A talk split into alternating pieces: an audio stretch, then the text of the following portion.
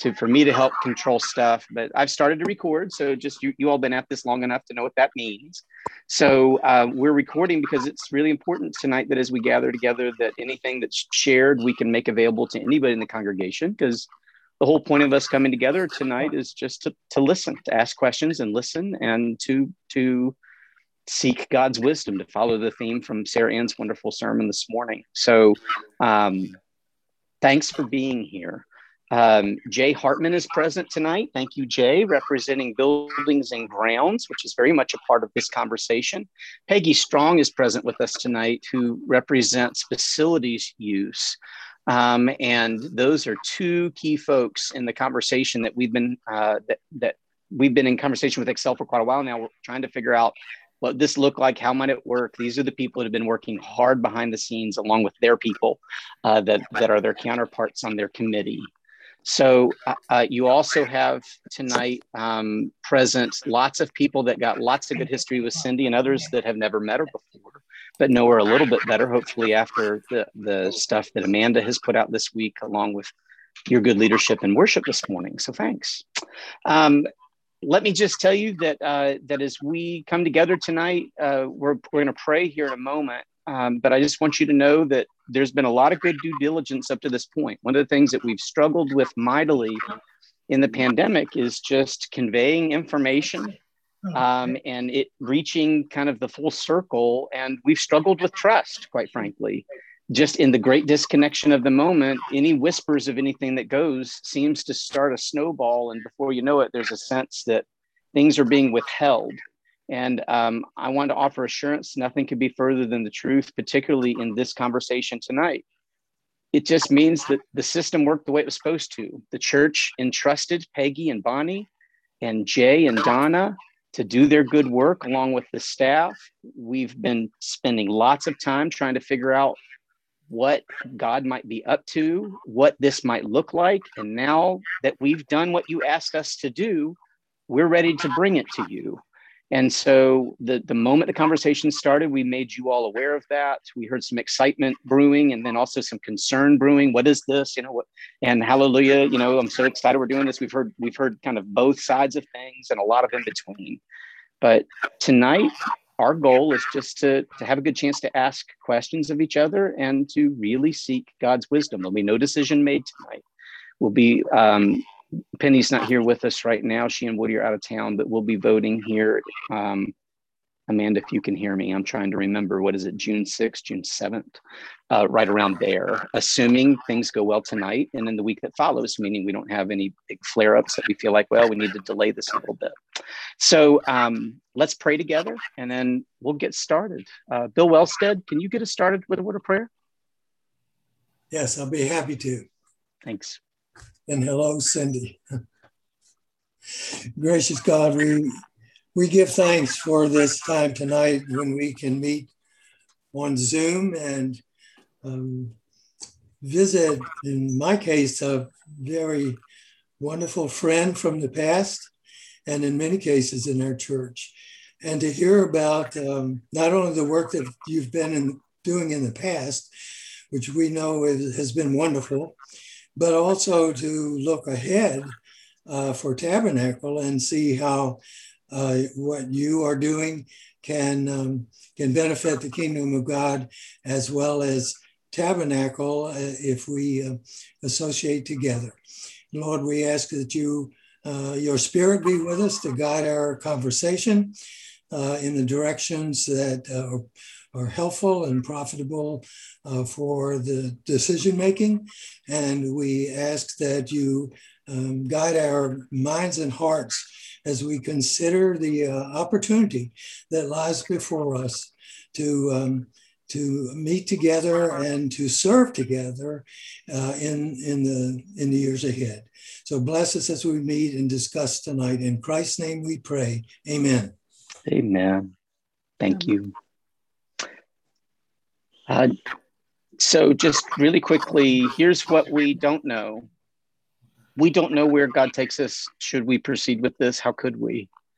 What we do know is that we are part of a congregation that has a long history of being surprised by God's movement among us with unexpected reunions or sometimes seemingly out of the nowhere, uh, somebody shows up on the doorstep, and then you look back a few years later and you realize that was a transforming moment and we didn't know it. There's only so much that we know. And so, as we are moving through the beginnings of, um, of emerging from the pandemic, one of the things that we're really praying for is what Sarah Ann spoke about this morning, which is wisdom. For years now, Tabernacle has carried a very strong reputation in the neighborhood through the gift that was once what we called food pantry and clothes closet ministry, which um, became what we now call community ministry.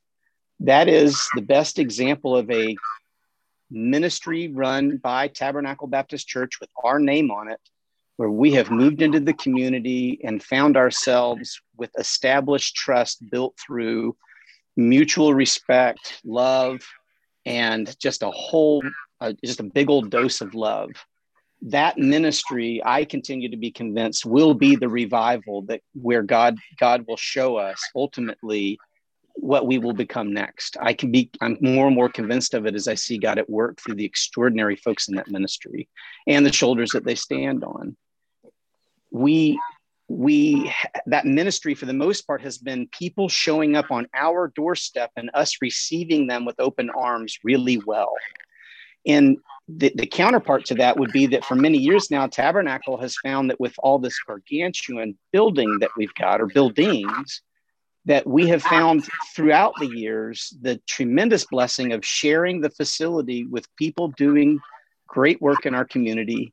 It includes the Richmond Concert Band. It includes um, certainly Shakespeare, uh, Richmond Shakespeare Theater. Caritas was with us for over a decade with their executive offices. It includes piano lessons.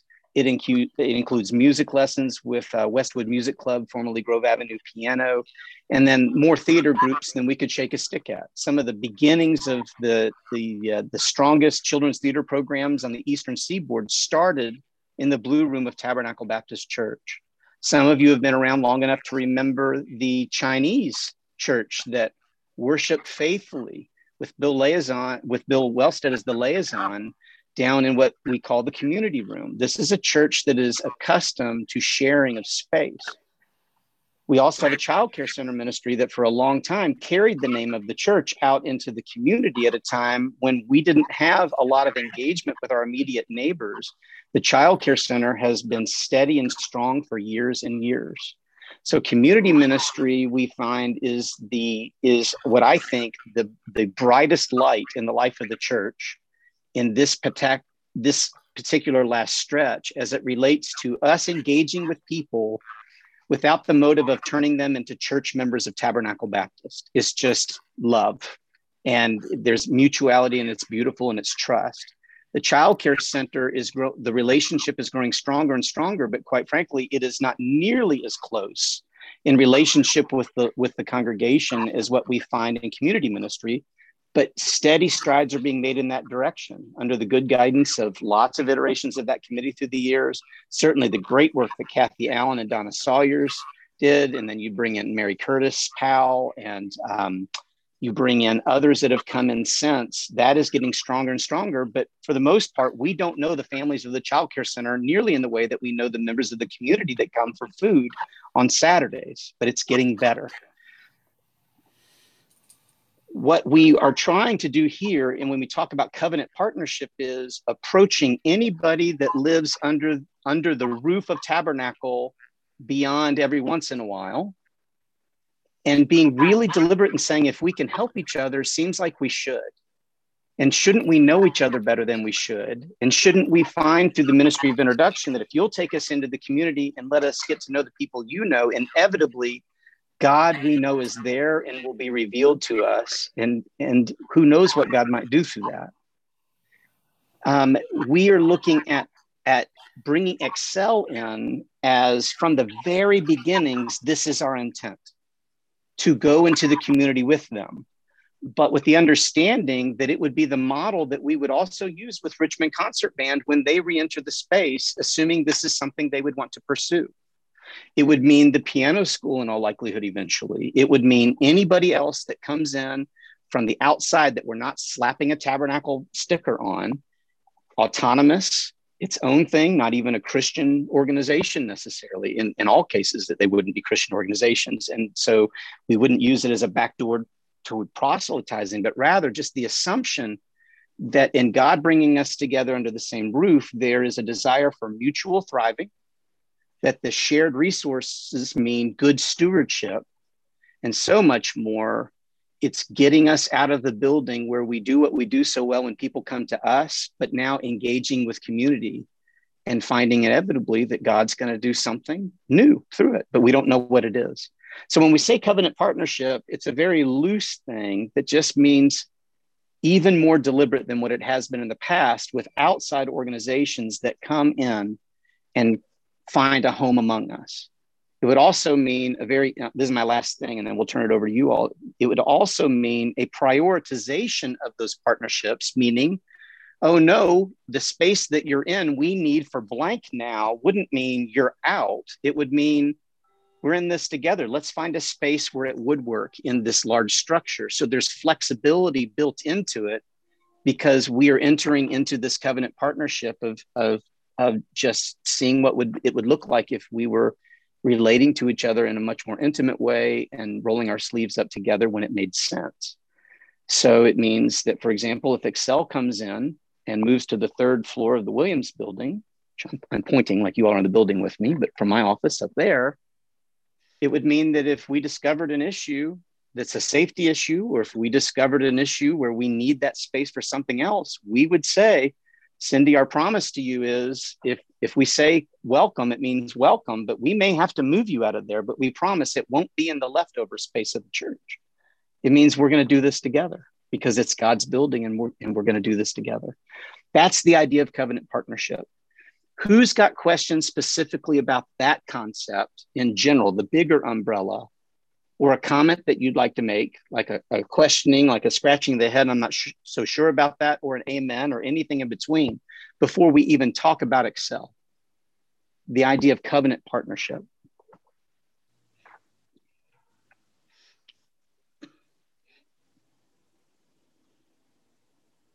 Hi, it's Bill. Um, I was curious about uh, is that something that the senior pastor manages in his spare time? Or is there a leadership or committee that makes sure that the there's a channels of communication open? Because it seems to me that we can talk about, you know, covenant and stuff like that, but unless we uh, dedicate time and resource to it, um, you know, we're, we're neglecting it.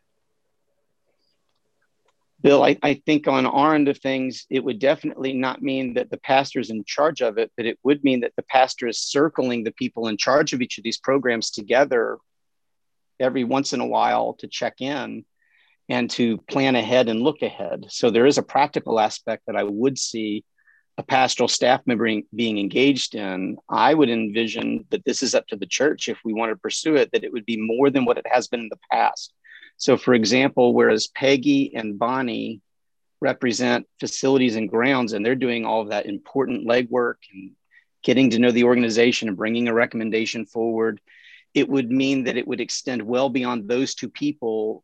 And it certainly wouldn't be Judy Fisk or Bill Wellstead in the past. It would need to be a larger circle of people that are passionate about this, whatever this is. And they would be the liaisons that, and we would hope that the organizations would have the same on the other end so that it's not the, the directors or the pastor that are doing all the all the legwork in that because the goal is for it to be relational. Thank you. But that again this is just we don't know. Like the question is is this the right move for us to uh, approach things as we look at shared space? If the answer is yes then we would begin to flesh out what this might look like before commitments were, were made with legs on them. Somebody else Thanks, Bill.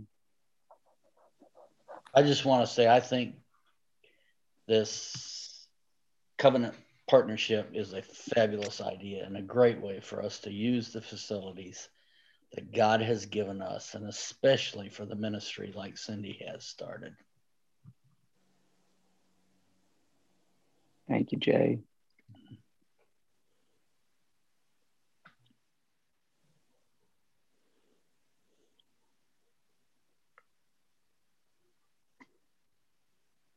Who would have a con kind of a, a feeling that's on the opposite end of what Jay just expressed, and you're reluctant to share it maybe but you feel like it's important to say it. Let's before anybody else responds does anybody have something that would sound different from what jay just said? And this would this would be the moment for you to say so. Bill?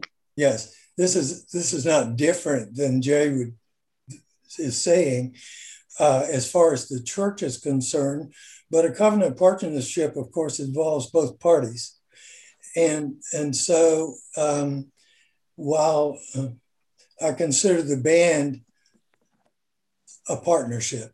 We didn't go into it as a covenant partnership. We just got into it as using the space. But the church has been uh, a partner in the sense that it's generous with its fees to the band and generous with its use of our facilities. Um, and the band has been um, thoughtful to the church by providing concerts, uh, several thousand dollars worth of food every Christmas, um, chairs, chairs for the fellowship hall at times, things like that. So while it's not been called that, there has been a close relationship, uh, a concerned relationship. And so um, if we were to go to the band and say we want to make this a covenant partnership, I, I, think their first thought would be, well, what does that mean? That is, does that mean um, that, that there's a churchy relationship with the band? And because the band is, is a, strictly a secular organization, but they obviously um, are a, an organization that appreciates what the church is doing and has a spirit of goodwill, mutual goodwill between the two. So I, I just wonder about that uh, with any organization that's outside of the church. If they hear the word um, uh, uh, covenant partnership, that's the word I meant to use, covenant partnership, we think of covenants usually as a,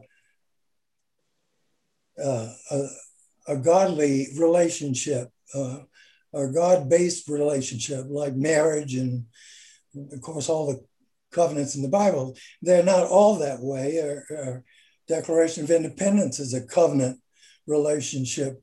But um, uh, but in, in the in the Declaration of Independence, there are references to God and those kinds of things too.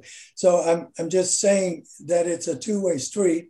And while while we are perfectly happy to go that route, I don't know what others would say. Even Cindy's group, I don't know what others would say because it's not one person who is um, who's necessarily the leader, especially in a volunteer organization. It it really is a, a less formal relationship. Um, so it's just a term that I'm concerned about how it's received and and that sort of thing. Hey Sterling. Bill, uh, Bill, Bill Gradwell, can I respond real quick and then yeah. lob it to you because I want to be sure to clarify because I said this earlier and I don't know that it, that it was caught. Um, one, without exception, none of these organizations are Christian organizations, and we would never want to destroy trust right. by being sneaky. And we also would not want to force anything upon somebody by saying, sorry, Christians only, obviously. And, and you know, we're not saying that. Right. I think what makes this Excel relationship unique is we're saying, okay, any new relationships moving forward, we're going to try this experiment with Excel and see if it, it's possible to build trust and not turn it into a tabernacle or even proselytizing opportunity. But at the same time, we would we would be very intentional in the way that we form relationships with each other that would be deliberate rather than it just kind of naturally happening. If we were to poll this room myself included me at the front of the line and say how many of you could name five members of the richmond concert band? My guess is there's probably maybe two people in this meeting right now that could and what we're saying is wouldn't it be great if two years from now that number tripled because we're out collecting band instruments in dusty closets and bringing them to a high school or loading a group from community ministry up into the church vans and driving them to the band concert happening on Mother's Day. It becomes a much more intentional leaning in with relationship. But it, but I would view this as a grandfathered relationship, for example, with Richmond Concert Band and whatever we call it, it's just more relational. Right. But moving forward, I would also say that depending on how things go with Excel, there would be a deliberateness where we unapologetically say we are a faith community. Let's engage. You know as you want to. We don't you don't have to but let's engage where we find our lives intersecting. Let's talk about it. Or we even where we don't agree let's let's come together and talk about our different perspectives. It's a tremendous opportunity for relationships. And you know that better than anybody bill wellstead because you know all these folks and you know who they are. They're amazing. Yeah. That's the idea. Is that before we go to bill gradwell is that is that what you expected to hear? Do you have concerns about what you just heard? No, no. And, and I, I think um, the church has been, as I say, the church has been generous with the band and uh, set the example. Although they don't, you know, you, we haven't we haven't been involved in their instrument uh, uh gifting program. That's something we could do and I think it would be wonderful if we were to do that. So I think that's that all is great. I was just, I just would not, I would be concerned about going back and saying, let's rethink our relationship when I already believe it's the kind of relationship we want. And if anything, I would like to see the church do more for the band. That's that's the whole point. Yeah. Yes, absolutely and the child care center ministry families would be encouraged to get engaged where they feel led to be engaged. Or maybe the flute section shows up and does something in the yellow room. The idea is is if we're all going to call this place home in some capacity let's make it so. And when it makes sense to come together let's let's give it a try and see what god does through it would be the language we'd use on this side of things. Right. bill gradwell. I was just coming from a different direction as far as for clarity um, from the COVID side of you know people coming into the building, just for clarity, how many people are we talking about? Is it a director, two or three people? Well, we're not. Yeah, about- we're not talking about Excel. Let's let you ask the first question with Excel. But right now, I'm asking more about the general concept. Well, of okay, covenant I partnership. guess my concept is how whether it's this organization or other organization what are we doing for COVID and cleanliness after they come in, they go out? That's a question that we would have to ask with Richmond Concert Band when they come in. Those conversations were, were already in place. It would be true of anybody else that stepped in, but these are all things that we'll have to work out together. Anything that's not tabernacle um, direct ministry, meaning the child care center and community ministry, right. or the question you're asking is a critical one, but there is no response because there's no, it doesn't currently exist. Okay. The piano school is the only school, the only group that's currently using the facility regularly. And there is an understanding there through Peggy and Bonnie with facilities use. Sterling, this is Eleanor. I have a question. Um, what has been in the past the criteria for accepting a group that wants to use our space and what have been our expectations of them and theirs of us. You know what exists now? Let's let's be careful we don't answer that too much detail because we'll be here the whole time just answering it but it's very logical we toss that to peggy. And then judy could chime in as well having been a direct point person for a lot of the groups try to share the general headings, Peggy, without getting too into too much detail for the meeting, because we can go into more details in written form in the week ahead. Um, what we try to do um, to make it short, we have a packet that we, um, if we get a person of interest that wants to use the building for anything, we send the packet to them. I make a phone call, and um, then I, after they filled it out and sent it back, I call them personally and talk to them about it and let them know our fees for the space that they all want to use and um, then we have the packet, the in the within the packet are our prices for the rooms they use, also the rules for the church, use of the church. Um, usually we do not give out any keys. Um, Bonnie and I will make sure we meet the, whoever wants to use a particular space. We will go down there, we'll meet them, let them in, stay there unless it's a group coming in. Um, say over the weekend, several nights, um, or something like that. Um, but it's, it's, we really stay on top of it. And we've had good relationships doing it that way. It's worked very well. So the Yes. difference here is there would be some sort of process, but the difference here, Sterling, is that we would be more intentional about being in communion and relationship with the people that want to use our space. Yes, Eleanor, I want to be real careful. It doesn't uh, come across as we haven't been very deliberate who we've chosen in the past by dumb luck or del- and deliberateness, both or either way. We've been very fortunate to have these amazing organizations serving the community. It's kind of a birds of a feather flock together kind of thing. I think this is the way God works. You know, God pulls us together uh, and resources us in pretty creative ways.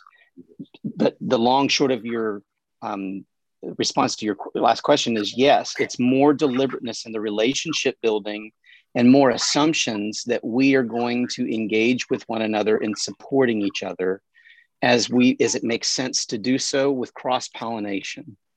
Like Larry and Kathy Allen were at a church in Northern Virginia last that had a phenomenal music school in their church building. That I, you know, we don't have time to get into all the details now, but I know hearing when Larry and Kathy first came to us, it was amazing my guess is is that that was birthed in a small way and then it just kind of took life of its own. Um, there that's what we're talking about is taking a deliberate step with excel in this case and just seeing what it might become. And then who knows 10 years from now we may look at this as the model that's used for multiple groups in the building or maybe not. We have no idea. But it is deliberate and it's much more relational which judy has filled that critical role for most of these groups for a long time so, Judy, at any point, if you want to jump in with the mic and say something about the benefits of those relationships or the drawbacks, jump in if you want to. Um, do you want to? I'm putting you on the spot. Anything you have to say? Caritas or Theater for Lots of the Firehouse? groups that have used that have used the church have been um, in the past have been theater groups and um, music groups that have known um, either other theater groups that have rehearsed at Tabernacle or known me or known Peggy. Um, and I have been, uh, I've been, I let them in the building. Often will stay with them during during rehearsals. I've met amazing people. I've had deep spiritual discussions with people that you wouldn't get the the chance to do otherwise. Um, it's a getting to know these folks is amazing, and I know a lot of people all over the city because of my relationship with people who've used our building. Um, and you would be lucky to be involved actually um, in in anything that in anything that that people are are are doing. In the past, people have the theater groups have traded us um, theater tickets. They've traded us work with teenagers. They've you know it's been it's been there's been mutual um, things back and forth, but it's just not been um, it's not been as it was it was on a case by case basis and not kind of a, like official whatever. So it's been it's a great um, it's a great experience um, to be able to do that Miss Helen represented us great. well Helen yeah go ahead um, I would just like to say something that's kind of general um, I worked with Cindy for 15 years as her preschool music teacher. And, and this is just my knowledge of how Cindy does things. Cindy is very professional. We had to have, we were approved by NAC periodically, which is a national organization. They have very strict rules about how things are done. And all of the teachers had to meet certain qualifications to be a teacher there. Um, and Cindy was Cindy was a very good director, a very good um, on top of things kind of person. So she doesn't, she didn't know I was going to say that. But um, I am, I loved working with Cindy and I, I would not have stayed had she not been professional because I turned down jobs because I did not agree with the way things were done in schools. Um, and so with the COVID thing, uh, Cindy is very aware of our children have not been vaccinated. And so she, I would, I would dare say, I'm speaking for you, Cindy, that Cindy is very on top of that. And I don't believe she'd bring people in knowingly um, to, and in any way um, cause us a problem. I'm just speaking from my own knowledge of Cindy. Um, and I don't know anything about the program yet, but I do believe it's not going to have a lot of people, you're not going to have a lot of people there at a time, at one time. Sandy I don't know if that's true. That's my understanding. But I, I just have faith in Cindy, I guess is what I'm saying. Um, we're this feels like a natural hinge point with where we are in time and also with with Helen's comments. Thank you, Helen um, you know, one of the awkward things always is like some people have watched all the videos and read all the stuff, and other people are showing up like I don't have a clue what we're talking about. So it's that fine line of who, who, you know, how do you answer the questions? So Cindy, good luck with that. Um, just do the best you can. I think just stick to the headings and then just point people to the content, and then we'll do a good job. Right, I'm going to write down questions, and we'll do the best we can to take your questions, church, and be sure that they're put out on the internet along with the other stuff so it'd be a dynamic thing. So cindy why don't we start with that? Like uh, and then we'll go to you jay. So uh, cindy what does this look like on a practical level with day in and day out use of the facilities? And then jay what what do you all have in mind with where they might go at first maybe for the whole time they'd be here if this works out or at least at the beginning? Am, am i going first yeah why don't you tell us what this is because clearly a lot of folks are wondering like what does it look like practically Yes. Is it 20 employees? Is it five? No. Is it, no, yeah. What, yes. Is there a children in the building learning? What is it? We're, we're a small and mighty group, nonprofit. Um, COVID, you know, because of COVID, I even had to let some of the staff go, and I have not brought back all of the staff yet uh, because we've been in a temporary placement in another church over in Northside for this past year.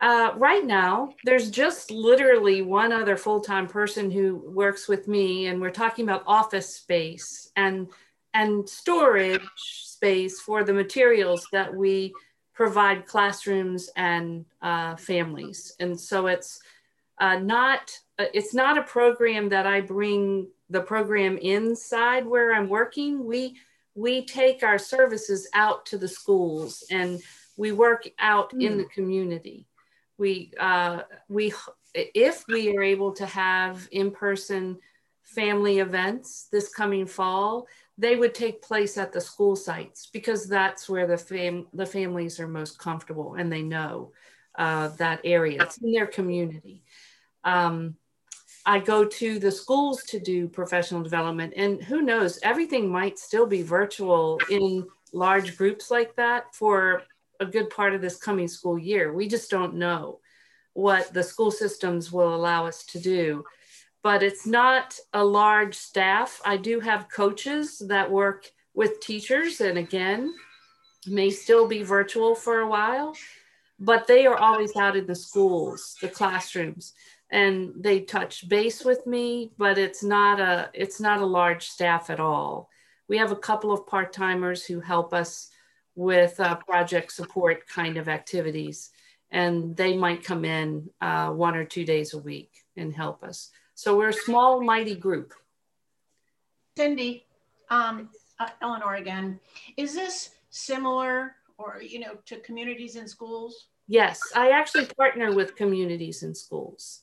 You partner we, with them? We partner with them. Mm -hmm. We're working with them in the South Side in kindergarten and first grade uh, classrooms in three elementary schools.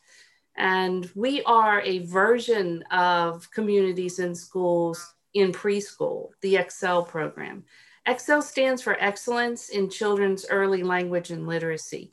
And so our program wants to strengthen the experiences and the instruction that children are getting both at home and in the classroom so that they enter kindergarten ready to take advantage of formal reading instruction. They've, they are coming ready to go.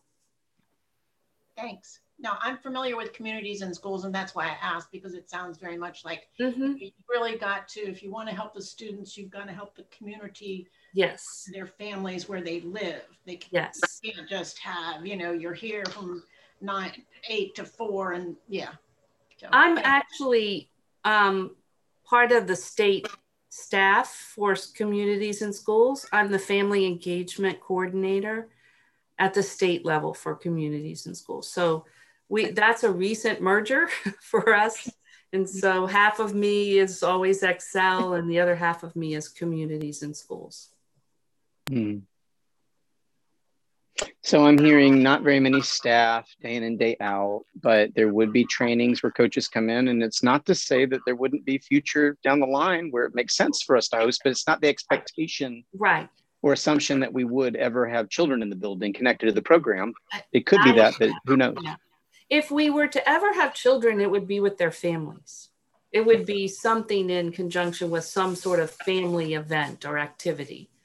But that's not typical because we, we were in a we were in the 3600 building on Broad Street until COVID hit. Well, we couldn't bring families in there. That was literally an office space. And then now we've been in this past year, the Atlee Church, which used to be the North Side uh, Baptist Church, Northminster Baptist. Baptist. Church, and uh, that was just a vacant build. We couldn't bring people in there either. So everything we've done has been either virtual or we go out into the community and and hold our activities out there where people live, families live, and and different organizations that are related to early, you know, education and family support. Thank you, Cindy. Uh, let's lob it to Jay and let him get on the other practical side of things, and then we'll open it back up for questions for Cindy or Jay or Peggy or myself or whoever.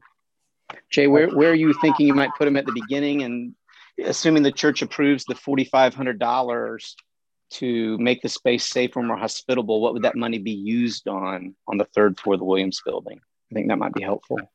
Yes. All right. The third floor, the Williamsburg. The the biggest thing we have a need for there is the electrical upgrading the panel and the outlets so that we can safely plug in AC units. We'll be putting at least three AC units in there.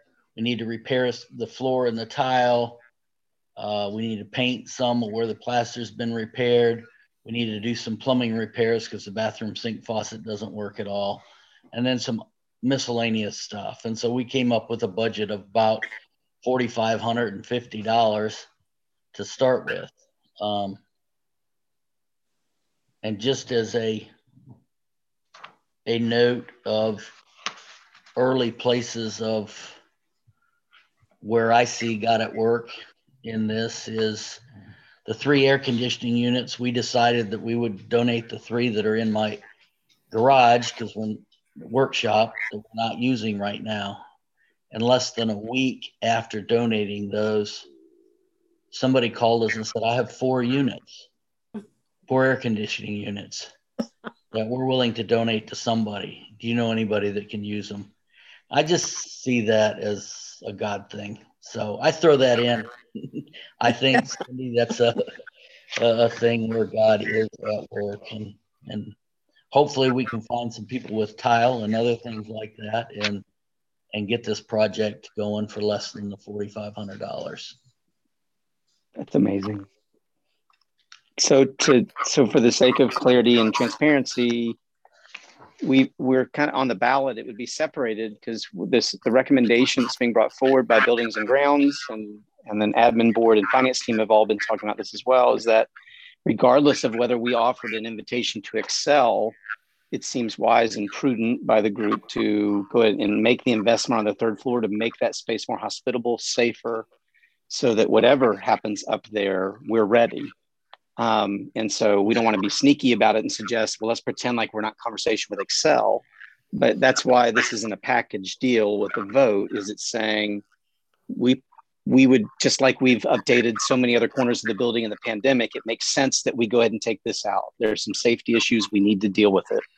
And let's do that. But I but at the same time, we are talking with Excel, assuming that goes well with the invitation, then they would be matched up. But if not, we would still have made the investment on the third floor. Is that admin board members or Jay? Um, anybody need to clarify anything I just said or correct anything I just said? No, you just might be interested in knowing that um, the admin board also and the buildings and grounds, uh, it, the money would be would come out of the forward fund, which is for uh, upkeep of the building to be spent on the church building. So the recommendation that, that's connected to that would be that's how where it would be funded. Great. Thank you, Linda. So the third floor would be the former Shakespeare space or Caritas space. Next to the history room on the third floor would be some of the breakout rooms in the hallway, which are currently just kind of storing stuff that we need to go through and get rid of. There is a cleanup day scheduled for next Saturday um, on that front. Um, and the the question mark that we still got to figure out is covenant partnership would say we're not going to make you carry all these crazy heavy boxes of paper materials up and down those stairs one it's dangerous for you to do so it's detrimental to the physical building as a dolly hits the steps what goes down and it's not it's just not what it means to be in relationship with somebody in a deliberate way so it would mean we would need to find a space close to the to have elevator access for some of those materials which would mean a sacrifice by the congregation and how we use that space until we decide we need it. Then we'd find another space that makes more sense in the next iteration, whatever that is, uh, that also has elevator access. So that'd be the gray area. Of, we're not, we have some ideas of where that might be. Just no steps is the goal. Could I ask a question along those lines? Sure. Um, since we do have the uh, elevator, I, I don't even know myself anymore how are the uh, are there some rooms um, off the blue room that would be a great i mean that not haven't been used for years that would be yes storage areas and they would we wouldn't have to keep moving around and linda we're probably not ready to get into that level of detail but the answer is yes but the yeah. question mark which the protocol team is heading this up is like the wellstead class is about to move to the fellowship hall because that's the safest space so it's like a big fruit basket turnover for the next stretch as we re-enter. And so it may be that a space traditionally off of the blue room that was not really being heavily utilized would have made sense. Maybe it would make more sense to put it in blank space, but it's it's too early for us to get. And it's probably not an appropriate question with this particular gathering because we could be here all night looking at all the different options, and it's just so many moving pieces. But we'd love for you to be part of it. just because you ask a question doesn't mean you're volunteering to do that, but there are multiple spaces it could go in. Yeah. And chances are it won't last. It'd yeah. be somewhere else. Yeah. I was just go thinking ahead. if you if you're thinking about using say the first floor or whatever, that those rooms are more likely to be needed for by the church for some activities later. We hope, and mm-hmm. we wouldn't have to move Cindy's things if we found a space that's not that is not likely to be used. That's all I was the point I was making Yeah, you can see where it gets complicated where that's why it's so important that we have a convergence of the different people that are entrusted by the church to to lead us through right now is like well what are these folks saying what are these folks saying we had a situation uh, two weeks ago where the assumption was being being made by the children's team that we would not have access to the nursery because the child care center needs to stay separate. And kristen our child care center director is like uh, wait a second we didn't say that. We'd be happy for you to come. We feel okay about it. So some of it is just needing to get the right people in the room. But the, the promise that we would make to Cindy, assuming an invitation would be made on the other side of the boat, would be we're going to find you a space with elevator access when you get here. And it probably won't be the same space in the next chapter, but we're going to move it. yeah, go ahead. Could I just throw one thing out? Um, Jerusha had asked me to help do children's Sunday school, and mm-hmm. she had thrown out the idea it can meet in that room. I, that's my music room by the elevator. But that room is not well ventilated, and I don't recommend that room for children right now. So there's that's a possibility of storage, possibly. Just throwing that at you. The protocol team will be in touch with all the folks that are, including you, Helen, that runs music program to say, hey, what y'all think? Let's not do that here just for the sake of time with folks. And if someone will linger afterwards, we can do that to, to get into these types of things. But this this is a different group that would need to be in touch with you all with some good ideas or cautionary words. Other questions, it's wide open now. Who's got questions or comments? It's okay to make a comment with it's not a question. Can I go back to the covenant discussion for a minute? Absolutely. Um, just kind of like devil's advocate or, you know, just thinking out loud. I don't know that this would happen, but let's say, for example, since we have a long term relationship with the band, if the band or some other entity that comes and rents space from us says, eh, we're not too interested in this covenant relationship, we've got enough going on.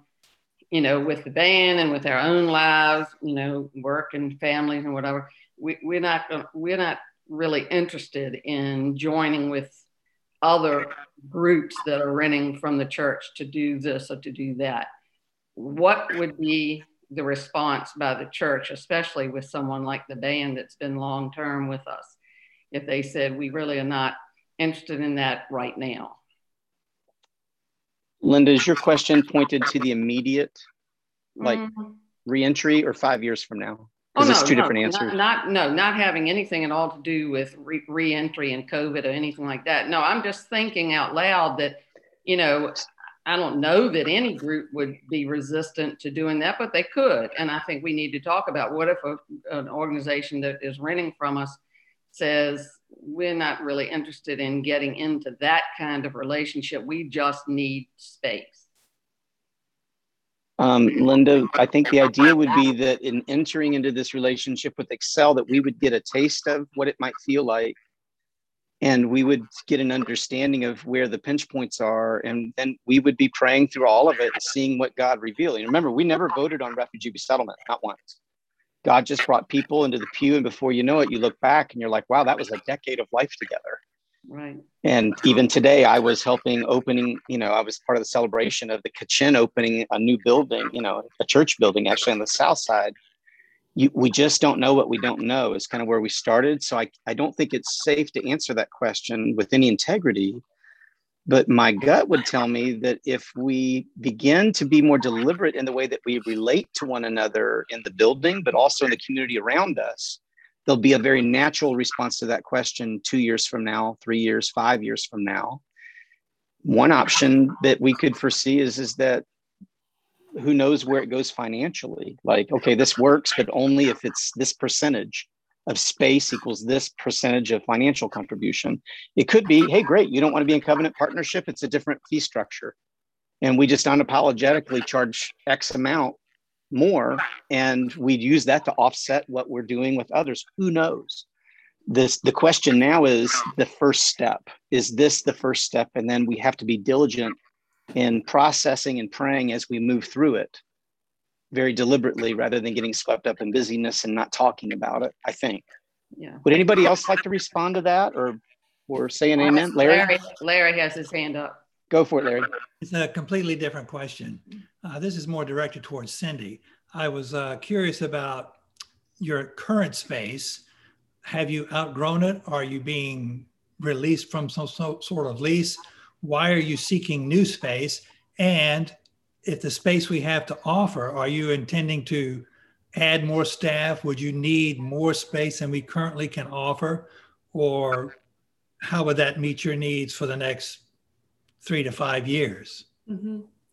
The reason that uh, we were we're looking for new space is that the church, Atlee Church, has recently been purchased uh, by another church, and so we are on a month-to-month lease now. And my original contract ends July one, but I, they're allowing us to stay till we can find another home because the new church. I believe it's uh, Redeem Redemption Hill. Is that right? That meets in Linwood Holton Elementary School for many years now on the north side. So they're coming in at some point in the upcoming months, and we'll be renovating the church and taking over and and uh, having church there. And the the the size of the space that we've been looking at at Tabernacle is comparable to what where we are now. And so I, I know that we can fit in, in that kind of space. My staff will never get but so large. We don't, there are very, very few that actually work in the office setting uh, with me because most all of our work is out in the community. And so we we sort of touch base with each other. And and that was true when we were in the 3600 building. Very few people were actually in there monday to friday but but that was our home base. And then we would occasionally have times where we'd come together and uh, and have a meeting um, if I could add that when we were in the 3600 building, I was an employee of Excel. so Cindy, Cindy and I worked together. I was the person that went out into the community and helped to gather some of the research that backed the funding for the program.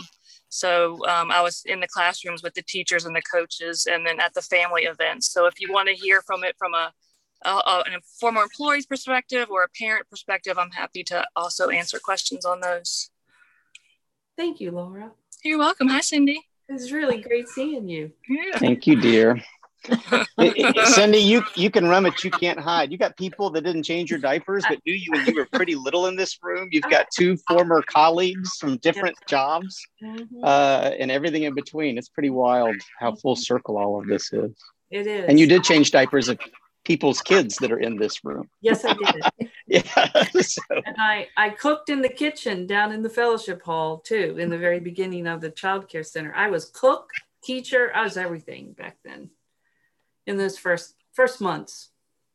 There, there are two things I'd like to add for the sake of transparency that I think it'd be important to offer. One would be that we would say to Cindy, and I have, like, no, you don't need a laminating machine up there. Come use ours in the copy machine room. You're going to have a meeting with coaches. We're going to reserve space in the fellowship hall or the conference room for that. It is much more of an integrated approach with the sharing of space than you stay way up there on the third floor. Like I was here for a long time with Caritas, not nearly as long as a lot of you all, and certainly through all of the tenure of Shakespeare. And we hardly ever saw those people. Cindy saw them all the time. But for the most part, we even the, the staff of the church didn't know all the staff members' names of the organizations that were in the same, you know, umbrella. Um, this would be different than that. We would be looking at opportunities to come together uh, when, it, again, when it makes sense, but sharing of space. The other thing that I would add is, is that Kristen O'Sullivan, our director of our child care center, which is the other bookend of Cindy, who started that ministry, is very pleased to have been entered in this. You know, we've offered to April Kennedy and Kristen that they could engage in any way that they wanted to as two people that could find the ministry areas they're in charge of to be most affected. Um, I think in good ways. And um, both of them have felt excited about the possibilities. They have questions, of course, like all the rest of us, that we would have to live into together. Yeah. So I want y'all to hear those those two things. Somebody else, question, Peggy. I just want, um, I, I'm, I wanted to be, uh, I'm not sure how I want to ask this, um, but like the groups that we have coming in periodically now, like some of the groups that pass through, coming spend the night for King's Dominion, maybe one night, we may have a group comes in for two nights, and they stay in the Olwell Said class on the third floor. Also, we have the impact team that has been using a church every summer for the entire summer, and they pay us a good amount of money. Are we still going to be able to do that with these groups? Plus, we also have, I think it's Carol Pearsall. She has her rehearsals up there, and they use it for a couple of uh, months, and then they're gone. But they pay us for that. But is that still going to be available? Because they're not, they're this like short-term things. They're not talking about the big projects and community things that we're talking about. So we're going to be able to do both, is what I'm asking, I guess. Still going to do both. That's it's it. A super, it's a super important question that nobody can answer, Peggy, other than the, I would think that the desire of the church would be to say there's room, let's find a way to make it work. I think yeah, it's guaranteed just, it wouldn't be in the same way per Bill Gradwell's question at the beginning of our meeting. And I also think it would mean being respectful of space and the reallocation of where everybody goes. So it's complicated. But eventually, my hope would be that two years from now, we would have gotten enough of a feel for the rhythm of this that we would say, no, kind of like we did with marriage. I mean, we're still struggling with our end of the bargain to say, providing mentors, like there's still a team that needs to get formed with that. But we're saying, no, there's a deliberateness. We won't marry strangers in this building anymore because we think this really matters and it's really hard to be married. Maybe eventually we would. But right now we've said we won't do that. It could be that eventually we say two different categories partners and then people that need to swing through and use the space. One is to raise money, one's definitely not. It's partnership. Or that we would say no, we say no to everything unless there's a deliberateness to the way that we're relating. Who knows? That would be, that's where we have to pray our way through it as we go. Okay. It's hard to answer, but I would think, would anybody argue that you would want to say no to those groups just from the get go? It's okay. I'm not trying to set you up. Like, can anybody make a case like, well, we should probably consider saying no because we're considering this? So there you go, Peggy. It sounds like there would at least be the desire, but we right. could not and promise. yeah. Right. Mm-hmm. No assumptions. Yeah, it, it, seems to me like uh, uh, uh, the people that are already in the habit, groups that are in the habit of using the space, um, I think there would be a presumption that they would be welcome back as long as we can accommodate them and as we uh, discover what how we're using the space as we move forward you know we work out how we accommodate them that's what he yeah they're the groups that would be grandfathered in bill but i don't think it would be an indefinite grandfathered forever right? Like it would be we're in this transitional moment. We're figuring it out. If we enter into this partnership with excel it would be okay we're practicing getting a feel for it. And once we get our legs and we feel like god's showing us kind of a path there will be a therefore eventually. But yeah i think the groups that are in now i would assume assuming the safety protocol team whatever's right. laid out for them these groups will abide by that would be a deal breaker for us right thank yeah. you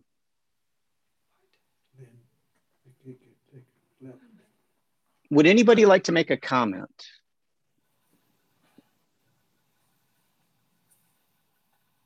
I'd like to ask a question. Go for um, it. I'd like to ask Cindy about her organization.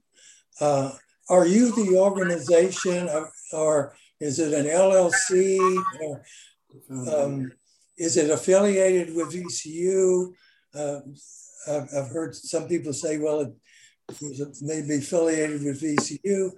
Uh, who's who's the head of the organization, who's the president, uh, who files the taxes or forms or whatever you have to do uh, to, to call yourselves who you who you who you are.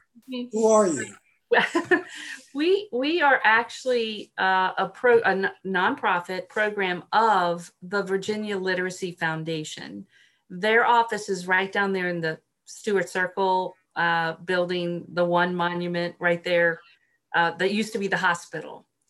And for many years, up until COVID, we were part, we were in a partnership with VCU, the School of Ed VCU, the Literacy Institute at VCU. It became too expensive because VCU was beginning to put more um, owners they wanted more income to be brought to the school of ed from the centers and so my program isn't isn't federally funded we're we're we're locally funded and contracts school contracts and uh, individual donations that that type of and we've been in existence that way since 2008 so we were we were birthed at in a partnership with vcu i I continue to be uh, an affiliate faculty member of the School of Ed at VCU, but that's only to allow me some maybe possible partnerships with some of my friends in the School of Ed, some of the other professors there. But we are currently solely under the Literacy Institute, the, I mean, the Virginia Literacy Foundation at Stuart Circle. Now, the interesting thing, and, and this is Eleanor, you were asking about communities and schools. My boss is the person who does the taxes, and that's Mark Emblidge. He is the director of the uh, Virginia Literacy Foundation, And he's also the founding director for Virginia's uh, communities and schools. And so he still has a, a, lot of leadership in the state level. State office is right in there where I am with him. So it's this almost this new kind of stronger partnership for Excel as a program of the Literacy, the Virginia Literacy Foundation that we are partnering actively because I wear two hats. I'm I'm the family engagement person for communities and schools at the state level, and I am uh, the director of the Excel program. Do you feel like you understand in a very basic way what we actually do with families and, and classrooms? I'm happy to explain that in a very brief way if that's helpful. Would you Go like. Sure. thumbs up? So what we do is we we work with the for instance, I'll take Richmond Public Schools. We work with the leadership, the administration for early childhood in that area of the public school system. And we select areas along with the funders. See, the funders are Robins Foundation and Community Foundation. We have some state funding. We have some, some city funding. We're in the city budget. And they are also giving us feelers from time to time where they're interested, where the need is greatest in the city. And so right now, most of our work is in the South Side, in the city of Richmond, because there is a large Hispanic community in that part of the city. And then there are there are always Title One schools. We always are working with the lowest income communities where we go. So once the funders and the school system kind of come together, I write grants and we get the grants. And then the program itself is uh, comprehensive in that we're working to provide professional development for the teachers in a scheduled, ongoing way, while we're also providing uh, interactive family engagement opportunities for families. So we're bridging families and classrooms in a very intentional way to build a common knowledge base for the kinds of experiences, the kinds of activities that children need in order to be ready for kindergarten and ready to take advantage of formal reading instruction. And so that means we give materials out too. We we never have a family activity or an event that we don't send home books and parent child activities and we do the same for teachers and so that's why there's storage is that i try to have things they come in they stay for a while we have a few left over and over time we've just sort of gathered a few. So that's my little storefront. I go to that in order to give things out quickly. Um, we don't work just in richmond. We work in northern virginia. I work with a very large head start program up in northern virginia. I work with uh, Campbell County School District for all of their preschool classrooms, Lynchburg for their Head Start, Petersburg for their head for their preschools uh, classrooms, and Hopewell right now. So that's where we currently are. But we we're always open to other areas, other districts. I've been looking at Chesterfield uh, for a while because they have an increased interest in family engagement. Everyone does now. COVID COVID taught us that that we can't just say parents are important. We have to really work hard to engage them now as part of the as part of the team for young children. So so it's a ongoing professional development, ongoing aligned family engagement. And I would add, um, Communities In Schools. I'm familiar with it from a national perspective. That mm-hmm. it started in the late '80s. Um, the idea the the interest in early childhood and the understanding that you really needed to deal to to prepare children to you needed to work with them and their families and their communities. I also during my graduate school time, some of my professors were developing the evaluation tools to evaluate Communities In Schools Terrific. to provide that sort of you know rigorous evaluation. Does this program work? Does it help? And it does. Mm-hmm. and so you know it is a very well regarded national nationwide right. um, program.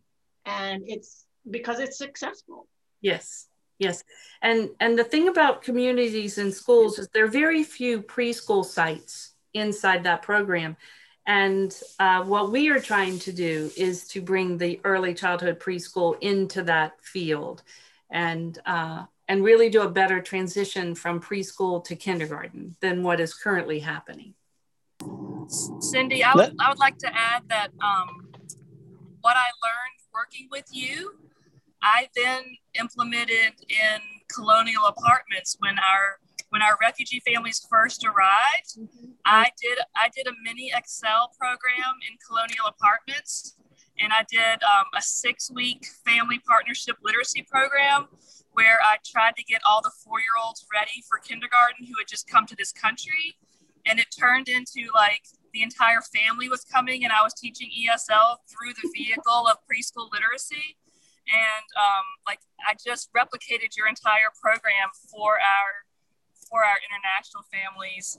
Um, it's probably been six years now, but I just wanted people to know that that you are the the impetus for that program that I did here with our families a few years ago.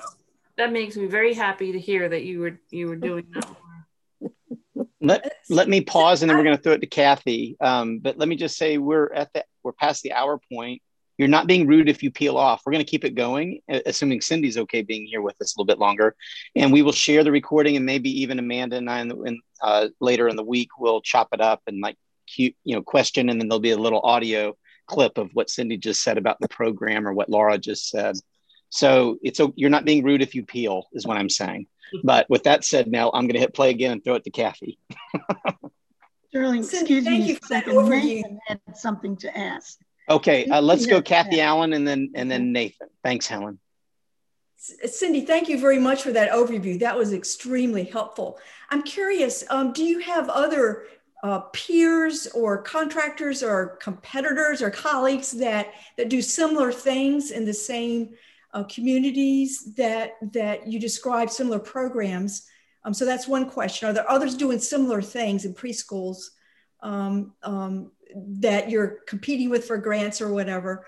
Um, and also, I'm very curious, I was listening carefully about whether you're involved in Henrico County, particularly in the East End, where there's a real, um, yeah. I, I, think there's a real need in the East End of Henrico County. There is definitely a need in the East End. And no, we're not currently involved there. I would like to be. I would like to be. Sometimes it's hard to break into those school systems. It takes a while to build those relationships. But uh, uh some of our East End Richmond City families move right over there into East End Henrico. And so they are the very same families that we've been working with. Um, so there, I have been told by my, I, went on for more school at UVA and my doctoral um, advisor told me that she really believed we were the only people in the state, this program Excel, that's truly doing the comprehensive work we're doing. I don't know of any other program that's truly doing equal emphasis on families at the same time that they're supporting teachers. There are many tutoring kinds of programs inside the school systems. There's the Micah project that many of you might know about that church church members, uh, basic churches basically um, uh, enter into a partnership with an elementary school, and then there are volunteer mentors and tutors that go into the school and work with the children. There are uh, Literacy Lab is is another organization that's tutoring children. I I really believe that we have the most sustainable impact if we strengthen teachers because they will they will be there years from now and they will continue to interact with more and more children and more and more families. And so I want to have that relationship directly with teachers to strengthen what they're doing in the classroom. And then I, I want to do the same for families so that any future children or families they interact with are, are beginning to benefit from the, the increased knowledge base about children's early language and literacy experiences. So other than those programs and Communities In Schools and, and Communities In Schools is about the wraparound services, everything but the academics. They're trying to support the families in meeting their children's needs in order for that child to be successful during the school day. and and have their needs met so that they can take advantage of the academics that are being put uh, in that context. So I, I think we are unique. um, and we have we have had uh, funding consistently from the local foundations uh, since 2008. Every year we have been funded. So I do believe they have faith in the program. But COVID brought about a, a money had to go to a lot of different places this past year. And so it's been a stretch for the foundations to meet the huge needs that were out here for uh, families and communities. So uh, we'll see what happens. I understand a lot more funding's coming to early childhood. So we just have to see what that looks like. Who really gets it and how, and how they can spend it. Great question and great answer. Thank you to both of you. Um, Laura Severns chimed in in the chat and, and just said, you know, there's also that whole, what you mentioned this one of the video clips that we shared this week, that introduction of families to libraries. Oh, like, yeah. hey, you can walk in this place and actually walk out with a book and bring it back and get more. Um, that that's a key part of this is something Laura was sharing in the chat. Shifting gears. Oh, go ahead. Yeah, go ahead. Libraries. Here's an interesting thing I learned about our Hispanic community where those families are coming from, libraries are not necessarily free.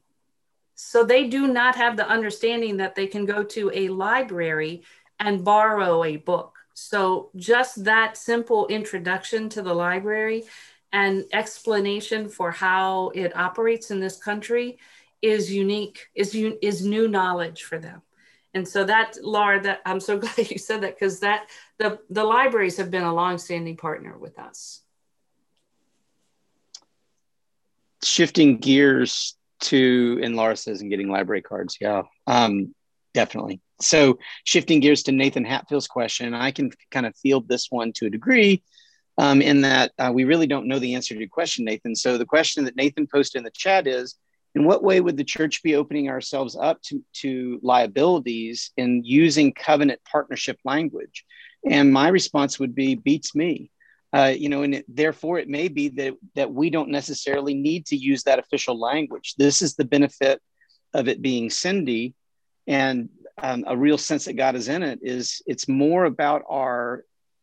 It's like when I do a wedding, I start with a declaration of intent. Everybody, nobody remembers it's in a wedding ceremony. Like it's obvious that the two people are getting married. We're all here. They're all gussied up, but the pastor still starts with, "Hey, is this your intent?" Is this your intent? And then I turn them to face the congregation and say, hey, y'all, is it your intent to support them? All right, we all agree. Now let's proceed. The, the using covenant partnership language is really more just a way of saying we intend on being really intentional about this. So on our end of things, it's doing what Micah, what the Micah um, project is doing. What you know would be a good example. There are all kinds of examples where congregations are saying, how can we support our community by joining nonprofits doing great work? So it, it could be that it's not beneficial to us to ever write down covenant partnership, or certainly here at the beginning. But if we all enter into it from the get go saying, hey, let's try to be really deliberate about this relationship.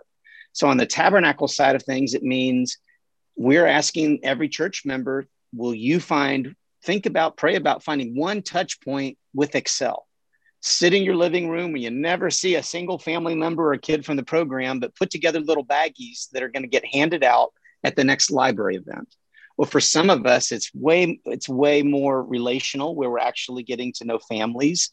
Others, it's just showing up and moving tables, the, the grunt work, setting up the tables and taking them down afterwards. It doesn't really matter what, as much as just saying, "Hey, let's all be intentional, Tabernacle, about about finding a touch point and seeing what God does through it." So, as far as the liabilities go, it's a great question. And I don't know that anybody can answer it unless I'm fooling myself. I don't think there's anybody here that could. I just want you all to hear it's more the intent of the language. Anybody want to respond to that, push back, or shout an amen, or, or offer a different viewpoint? Jay? I think the general liability policy of the church is going to cover anything that we get involved with with Cindy's group. Now, each one is going to be different, yes, but This group, the general liability of the church's policy, will cover it. Peggy, can you speak to the just real quick what you ask groups to provide when we enter into an agreement for them to use the facilities? I have to present a certificate of insurance, um, which will cover them, you know, if something happens while they're using a building, so that it doesn't fall on us. Uh, that's the main thing that we require. Um, trying to think, is there anything else? Thank jury. I think that's the main thing you know, that we require from them. Now, if it's like Ryan, the piano school, that's that's more a little more involved because of what the work he's doing with children. So I think it just depends on on what they're doing, what they're coming into church for. But just for the uh, average person use on group using the facility, they have to present a certificate of insurance, and we put that on file. So it has to be updated, even if they come every year and use the space. They also have to give us a new one each year. The concert band does that. So I feel like the gray area that we find ourselves in week in and week out on Saturdays is that when Tori Tyndall and I, uh, more, Tori's there every week, and I try to be there at least every other week, are walking from car to car and engaging with folks. We will, we won't hesitate to say, "Is there anything we can pray with you all about?" That's a dangerous line yeah. because this is a federally funded program providing food to folks. And we have to make it very clear that this is not proselytizing. This is just relation. And that's the gift of relationship building as we go. And it's never a forced thing. That's what the church must grapple with as we engage with the community. I think there's more liability with those types of things, which requires a tremendous amount of wisdom on our end of things. Now, we wouldn't do it if we didn't think it was the right thing to do and our, we know what our motives are and which again this is the importance of trust in the community so that's why it would be so important that we're very careful. If we were to show up to a library event with kids we wouldn't you know and parents we wouldn't be saying how can we pray for you? But after you get to know a family after a stretch and you start connecting inevitably you're going to find one they have as much to offer as we do always and two often faith faith may very well surface and it does. We need to be ready to say how can i pray for you that's more of the liability risk i think on our end of things but we should grapple with that. We're a church. Um, nathan do you want to cl- you want more clarification or would anybody else like to to share thoughts or insights or concerns or amens on this question? We're going to wrap up here pretty soon. But i want to be sure you get a chance. I have another question, please. I may be jumping the gun, but I think in the announcement for tonight's meeting Q&A, I think it said that we're supposed to be voting on something about this next Sunday, June 6th. So how much in, at what level of detail is this vote going to be? Is it going to be in concept or is it going to be a lot of detail? Um, Good question, Kathy. So Penny, Amanda had to step out and Penny's not able to be with us because she's traveling the traditionally the way this has been handled in the past is the system works the way it's supposed to. We say to buildings i mean we say to facilities use which in this case is bonnie bailey and peggy strong. Y'all go do your due diligence go through the process that the church has created and bring it to the administrative board of the church and then the administrative board votes on it. And if it's often that's been suitable. But if it's a bigger longer term thing no secrets no surprises we would bring it to the church at large we wouldn't really bring the contract to the church at large to say, here's the nitty gritty details, because we've trusted with checks and balances that facilities use, buildings and grounds, and admin board have all done their necessary work together, and there are trusted leaders that we've asked to do that. So, whereas the church in the past, I don't know if y'all voted on Caritas. I don't know if I don't remember how we voted on Shakespeare. I'm sure we brought Shakespeare to the church, but I'm certain it wasn't everybody sitting around looking at the contract together. So in this case, Kathy, I think what we're asking the church to vote on would be approval of the $4,500, which again, let's not be sneaky about it. We think we would be bringing this to you whether Excel was on the table or not. But because Excel is also on the table, you know, it's just these are two separate things. So forty five hundred dollars or whatever. What's the amount you are saying it? Maybe up to five thousand. I think I don't remember. Forty five fifty. Thank you, Linda. so that's one thing, Kathy. Check. Two would be the church more at large voting on we want that i think unless you all ultimately feel like we don't even need to vote on this it's more like yeah we want to be more intentional with our relationships so we're going to enter into this one with a spirit with an intent of being deliberate in the way that we relate. And that might be general enough that we're good. If we want to be more specific it would probably include you know in parentheses you know a minimum of $500 contribution a month would be made by Excel. And whereas we're hopeful it would be three years, we are approaching it as one year at a time, but with the intent of trying to go at least three years with the experimentation. But this is, you know, this is where we don't we don't know what we don't know. So let me let me stop at those two, and then maybe I don't know that Nathan's in a place he can use a mic to, for personnel stuff, but anybody want to clarify or Kathy, uh, you have any thoughts on what I just said? Eleanor, you're clearly thinking something. Did, did I understand you to say that we would vote on the $4,500? Because my understanding, we don't need to vote on that. I mean, it, that isn't that an it's, admin board function? No, because it's the number is high enough. It's That's enough money that we would that the policies we bring it to the church at large. And we're in a we're in a time period where there where we've said simplified church structure means any big decision we'll bring to the church. So we would bring this to the church just because we feel like transparency is really important. But it's coming at a recommendation of the admin board, finance team, and buildings and grounds. Okay. Um, as I understand it. And I'm second guessing myself. It might be 44 50. we'll know before the ballot's out there. Yeah. So, yeah, go ahead, Eleanor. And about the if we need to. Um, as I understand it, there's currently a process, and Excel you know, is going through that process, submitting the material that Peggy needs, and it goes to the other people. And so we can approve that. That's what you're talking about. We can approve that.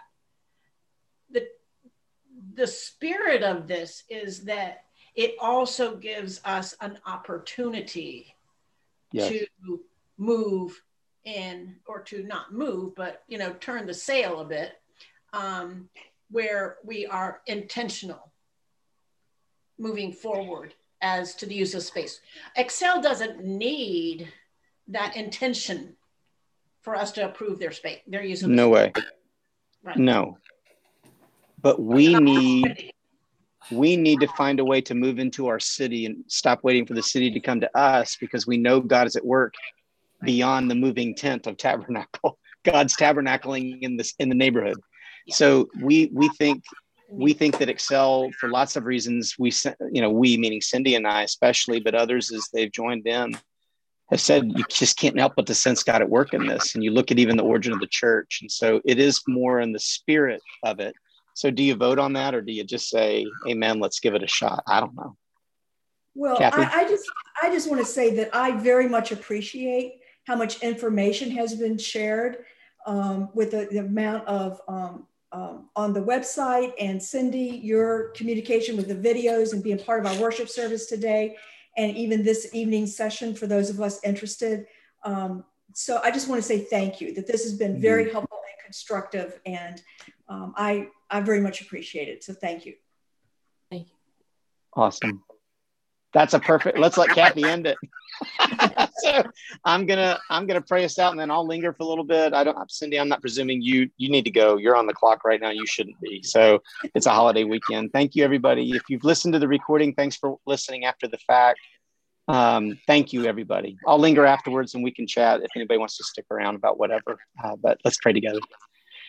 God, we we we know that at the very beginning of this local church, there was a small little group of people that noticed there were children in a neighborhood that needed mentoring, needed guidance, and that there weren't the resources needed. And so they took a courageous step in asking their church to send them into the neighborhood to care. It's in our DNA. God, the question is are you bringing this back around yet again full circle? Are you bringing Cindy back to us first full circle? And what does it mean for us to circle around and move into neighborhood? God, we need your wisdom, and we need, we need, we need to trust you uh, as you lead us one step at a time. So show us if this is the step, and then help us to trust that if it is, the next one will be revealed as we make the road and walking with you leading the way.